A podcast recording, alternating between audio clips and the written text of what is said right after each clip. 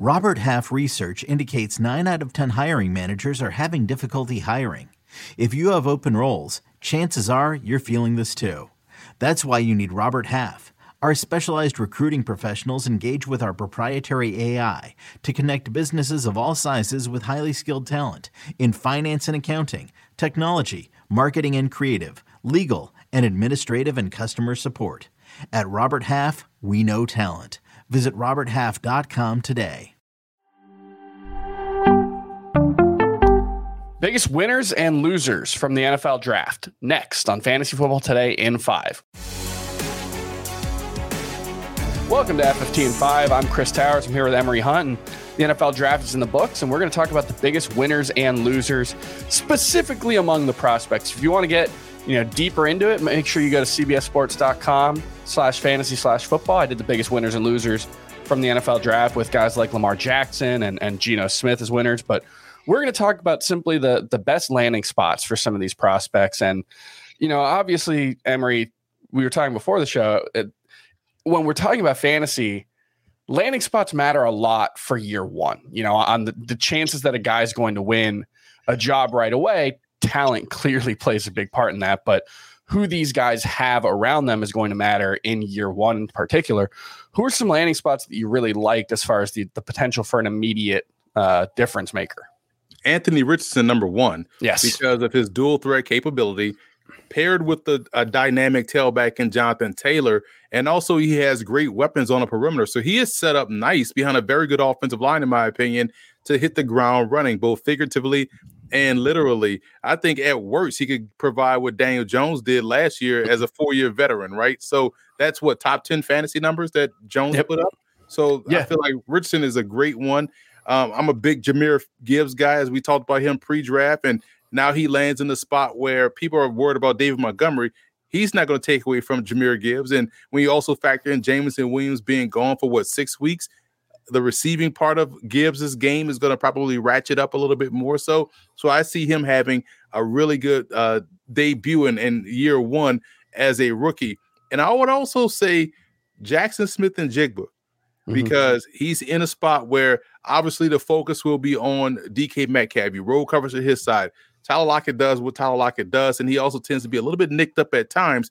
But the guy that's going to benefit because he's going to face your third best corner is probably going to be Jackson Smith-Njigba, and I feel like he's going to get a lot of the opportunity more so than the backfield. You see what I did there because I know people are focused on Charbonnet and Kenneth mm-hmm. Walker, but Njigba might have the best landing spot out of those two rookies. Yeah, I, I thought the the Charbonnet pick was really interesting because it suggests maybe they're not quite as happy with Kenneth Walker as we might have thought. Maybe they think, you know, they need an alternative in case he, you know, remains more of a, a hit or miss player. He had a lot of big plays, but a lot of plays where he was tackled behind the line of scrimmage. I'll also throw out the, the other uh, early round pick for the Lions there as a, as a winner, Sam LaPorta.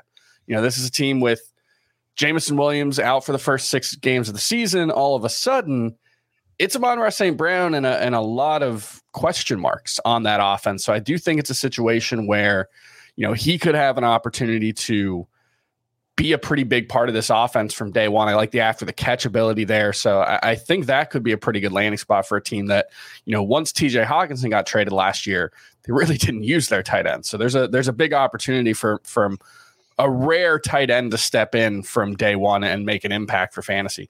How about some guys who's oh, do you want to say something? No, I was getting ready to say we talk about Bijan Robinson too. When you take a back that high, you know he's going to get the touches and going to okay. get the carry. So that's something that that's almost a given. He may be now in the conversation for pick one overall in fantasy. Yeah, I've got him uh, as like a borderline first rounder right now, but you know that could be a situation where if they talk about wanting to throw the ball a little more and getting him involved in the passing game, that's where you could start to really unlock upside. Because I think in that offense, the way they run the ball, he's a, a lock for 270 carries as a rookie. For me, the, the upside question just comes can he catch 50 or 60 passes? He's got the ability. Will they do that in that offense? He could absolutely have a Saquon Barkley esque rookie season for sure. Uh, what about some landing spots that we don't love? Well, Charbonnet, because one, Pete Carroll loves he did he did this before when he took mm-hmm. Dallas uh, Davis and um, you know Homer, Travis Homer. Mm-hmm along with Rashaad Penny. Then he was in, he got those guys as young guys, but ended up giving the ball to Chris Carson. You know, so it's like what to expect from Kenneth Walker. I think Charbonnet has better vision than Kenneth Walker. Kenneth Walker has better speed, mm-hmm. um, straight line speed, but Charbonnet feels the run game better, has better footwork. How many times we saw Kenneth Walker crash into the back of his lineman? But now you sit there with two guys that kind of need volume to be successful.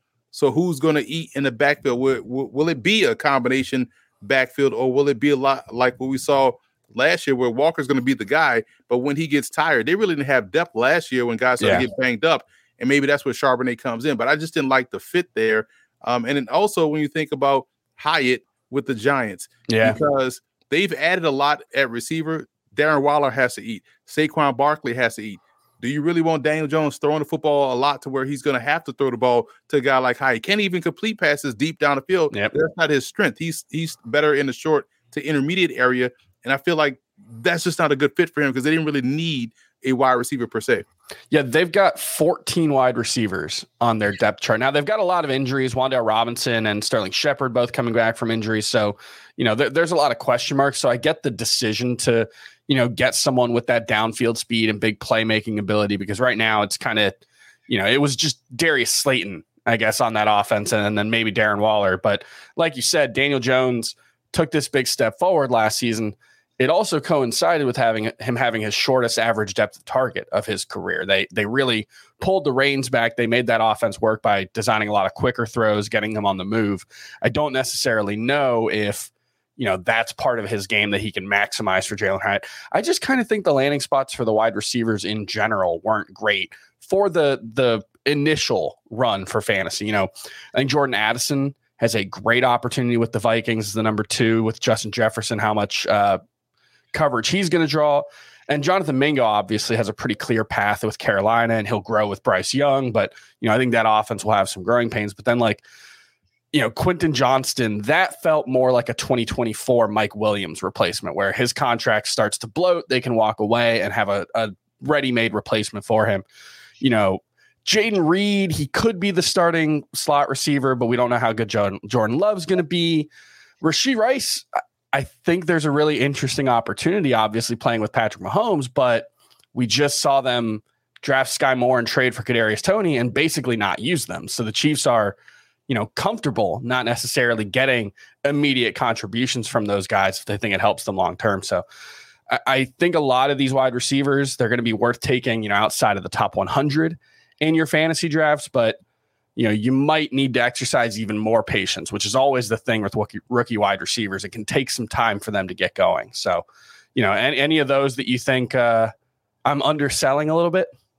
No, because you, you make great points for all of those guys. And when you think about someone like Rashee Rice, eh, how much different will this offense look without Eric Bieniemy?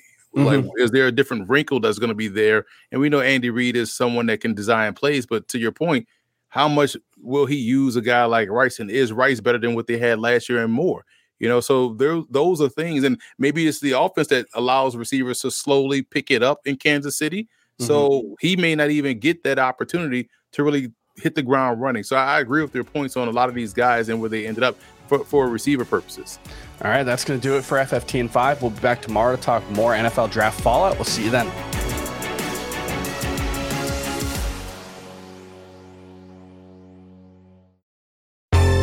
Baseball has begun, which means you need to listen to Fantasy Baseball Today in 5, part of the CBS Sports Podcast Network. Join Scott White, Chris Towers, and me, Frank Stampfl, every Monday through Saturday as we deliver all of your fantasy baseball needs in just five minutes. We'll break down the biggest performers, news, and prospects who could make an impact this season. Make sure to download and follow on Apple Podcasts, Spotify, the Odyssey app, and everywhere else podcasts are found.